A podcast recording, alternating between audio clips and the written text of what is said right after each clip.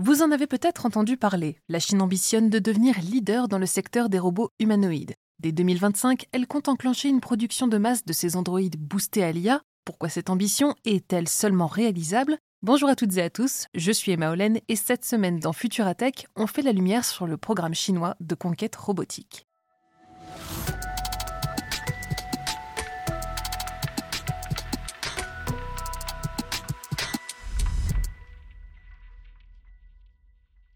Des robots aussi révolutionnaires que l'invention du smartphone, c'est l'ambition révélée récemment par la Chine, et plus spécifiquement par son gouvernement.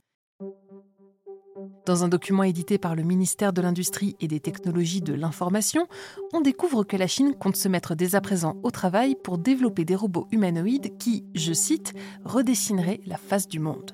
Son ambition est de porter le secteur à maturité d'ici 2025, un délai très serré au-delà duquel le pays compte bien se lancer dans la production de masse de ces nouveaux appareils boostés à l'IA. Un délai peut-être trop serré N'en soyons pas si sûrs, car plusieurs entreprises chinoises ont déjà été mobilisées pour assouvir les ambitions démesurées de leur gouvernement. La start-up Fourier Intelligence, par exemple, prévoit de démarrer la production en masse de son robot humanoïde GR1 dès la fin de cette année d'après un article du South China Morning Post. En parallèle, de l'autre côté du Pacifique, aux États-Unis, l'entreprise Agility Robotics, partenaire d'Amazon, prévoit d'ouvrir RoboFab, une usine capable en théorie de fabriquer jusqu'à 10 000 robots par an. Qu'à cela Xiaomi planche aussi sur son propre robot. Cyber One, un humanoïde qui serait capable d'analyser l'espace en 3D, de reconnaître des individus, d'interpréter leurs gestes, leurs expressions ou encore leurs émotions réplique avec l'américain Tesla et le célèbre Optimus présenté en grande pompe par Elon Musk l'année dernière. Bref, vous l'aurez compris, nous sommes engagés dans une guerre technologique pour la suprématie robotique.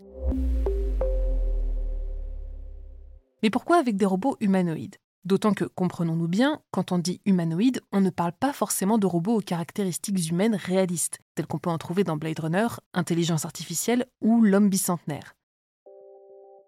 En fait, nous en sommes même encore très éloignés. GR1, pour sa part, se contente d'une armature épurée, un ensemble de câbles, de caméras et de pièces de métal reprenant la plus simple essence de l'anatomie humaine.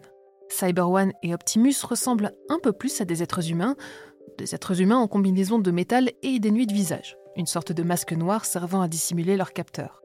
Quant aux créations d'Agility Robotics, pas moyen de s'y tromper, malgré leurs deux bras, leurs deux jambes et leur tête dotées d'yeux, elles ont définitivement un look de robot. Ces machines, ni vraiment optimisées pour les besoins de l'industrie, ni suffisamment abouties pour se faire passer pour des êtres humains, ces géants de la tech espèrent les placer chez nous.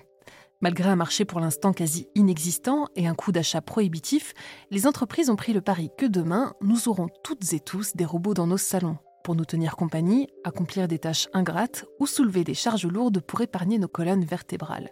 Paris fou ou ambitieux, l'avenir nous le dira, mais en attendant, la Chine ne se démonte pas. Car derrière cette ambition se cache aussi probablement, sûrement en fait, une course à la collecte de données. Si vous trouviez qu'Alexa se mêlait un peu trop de votre vie privée, attendez donc d'avoir un petit robot qui vous suit partout, enregistre tout ce que vous dites, mais filme également tout ce que vous faites. Si vous écoutez notre podcast Vitamine Tech, vous vous souviendrez peut-être que même un appareil aussi innocent qu'un peut avoir tendance à laisser s'échapper un peu trop d'informations.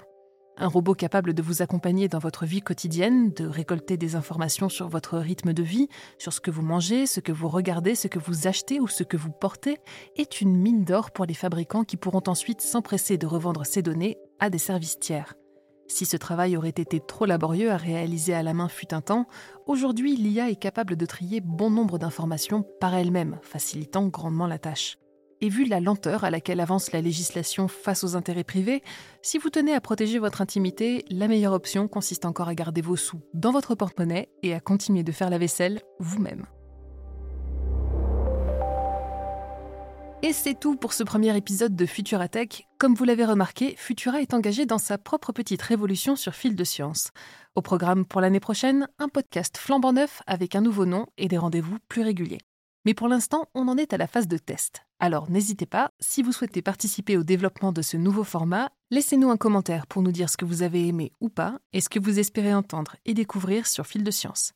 Merci à toutes et à tous pour vos contributions. Je vous souhaite une excellente journée ou une très bonne soirée et je vous dis à la prochaine dans Futuratech.